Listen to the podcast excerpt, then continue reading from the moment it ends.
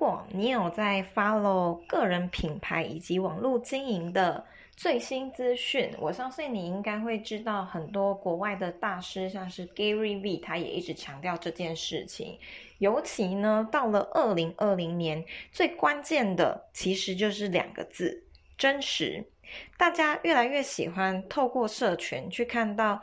到底这个人是不是够真实？他所说的一切到底是不是真的？其实呢，这是人类的一个很深刻的渴望。可是这件事情是不是真的做得到呢？今天就要跟大家分享我自己的一些亲身想法，以及让我在最近呢，在准备导读《你怎么过今天就怎么过今生》这本书里面，令我最。震惊的一个故事。Maybe want to quit the job，记录小资女 D B 如何透过自我成长、网络创业，脱离受雇，夺回自主人生。就是在讲网络是如何破坏人们，然后也让我去反思了真实这件事情是不是真的在网络上是可以抵达的，而网络社群是不是对我们的。快乐，或者是我们的生活需要有一些重新的思维。好啦，那先来分享一下，就实作上来说，因为我从去年十一月开始经营个人品牌嘛，那嗯，我开始就是我也一直希望自己是以最真实的自己去做呈现。我想什么，我内心真实的想法是什么。我就会尽量的想要把它表达出来，可是后来呢，我越想越觉得，当我是实作者的时候，我发现真的非常的难，因为你会发现，不管再怎么真实啊，其实你展露的就是你的一面。我们生而为人，本来就有很多的面相嘛。我是一个女儿，我是一个国外业务，我是呃，我另外一半的伴侣。我在每一个人互动的时候，跟每一个人相处，在不同的环境里，我表达的方式可能就会会不太一样了。那我们到底要怎么去奢求在网络上可以看到最真实的那一个人呢？你眼前出现的一个人，你可能都不够了解他，你怎么觉得说透过网络就可以？当然，网络有一个好处，就是平常你们可能没有那个场域空间去聊到一件事情。可是呢，透过网络，就是一些你自己内心最想要去散发影响力、传达给大家的想法。那大家因为在网络上也比较会静下来看，如果有兴趣的话，就会看你到底是怎么想的。所以呢，我觉得真实这件事情。应该把它换成一个词，我觉得会更准确一些。就是你只能奢求在社群媒体上是真诚的，然后不要欺骗自己。因为其实我一路经营个人品牌过来，说我多成功吗？我也没有觉得我多成功。而且成功这件事情也不算是我去追求的，我追求的就是一个影响力，以及我发现，在经营个人品牌的过程中，本身是非常。自我疗愈的，因为从你心里头有一团乱的想法，到你想要把它整理出来、内化整理出来，让人家懂，这是两件事情嘛。那你在这个过程中呢，就会越来越去审视自己真实的想法是什么。有时候其实连我们人自己都不够了解自己真实的渴望是什么，对吧？我们总是会因为很多社会的价值观而去隐藏自己的想法，希望让我们可以更好过一些，免于一些伤害。可是个人品牌的经营过程中，你会一直去碰撞。我觉得最大的一个原因也是因为你会开始听到。好多好多的声音，别人用你片面的一个 po 文、一个影片去定义了你这个人，那会促进你去思考自己真的是这样子吗？那为什么别人这么说的时候，我会不开心，或者是有时候我又会无动于衷？这些东西都去刺激思考，而透过这样子的过程，不管是自己内化，或者是与外界的接触，都可以帮助自己更加的了解自己，而了解就可以带来一个疗愈的作用。所以我也一直鼓励大家，就是你经营个人品牌，不一定要非常的厉害，人气非常的高，而是透过这个过程跟自己和解吧，然后也是训练自己越来越。去面对自己内心真诚的渴望。那我的个人品牌虽然没有到非常明确的定位，也不管我最后的 over 是什么，其实我就是希望传达这样子的想法给大家。我希望大家可以更真诚的面对自己的内心，因为真诚面对自己，就可以为你带来无所畏惧。然后。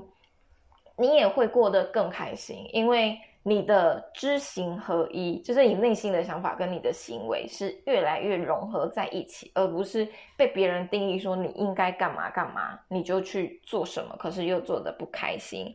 所以呢，如果你喜欢这样子的疗愈过程，欢迎呢，呃，可以点击下面有一个如何从没专业开始经营个人品牌的。网络研讨会里面大概就是一个小时半的时间，所以你看完之后，正常来说，因为我自己是这样子，看完之后会觉得哇塞，好像很厉害，可是看不是很懂诶，这是非常正常的。那看完之后，也代表你对这件事情非常的有兴趣。除了帮助自己自我和解、个人疗愈之外呢，我们也有结合获利模式，可以帮助你赚一些额外的收入。然后看完影片之后，就填写表单联络 D B，我就可以免费提供给你三十分钟的咨询。好啦，这是我自己实做的部分。那在我最近呢，在准备《你怎么过今天就怎么过今生》这一本书的导读的时候，里面有其中一个清单，就是告诉你说你要 off night。就是离线、远离手机，我相信很多人都讲过这件事情。可是我觉得没有一个人跟这个作者一样讲的，透过故事让我这么的震惊。他就说，有一个女孩，她在十九岁的时候就获得了非常大的名声。她在 YouTube 上面有二十五万个订阅，在 Instagram 上面有六十万个追踪者。那她的主题呢，就是在讲。她是住在北澳的一个阳光海岸，然后因为几乎都有艳阳高照嘛，所以很多的摄影家都会在那里去拍一些迷人啊、阳光啊的照片。那这个女孩她叫做伊桑娜，伊桑娜本身也是一个很迷人的女孩，你知道，十九岁嘛，一百七十。公分高，然后碧绿大眼的，然后肌肤又是古铜色，有青少女的那种苗条跟纤细，而且更厉害的是呢，他还会自己做一些阳光海岸的健康食物，例如他会做一些香蕉、木瓜、石榴冰沙，然后呢，他的贴文就是用这样子他曼妙的身材，加上他做的健康食材。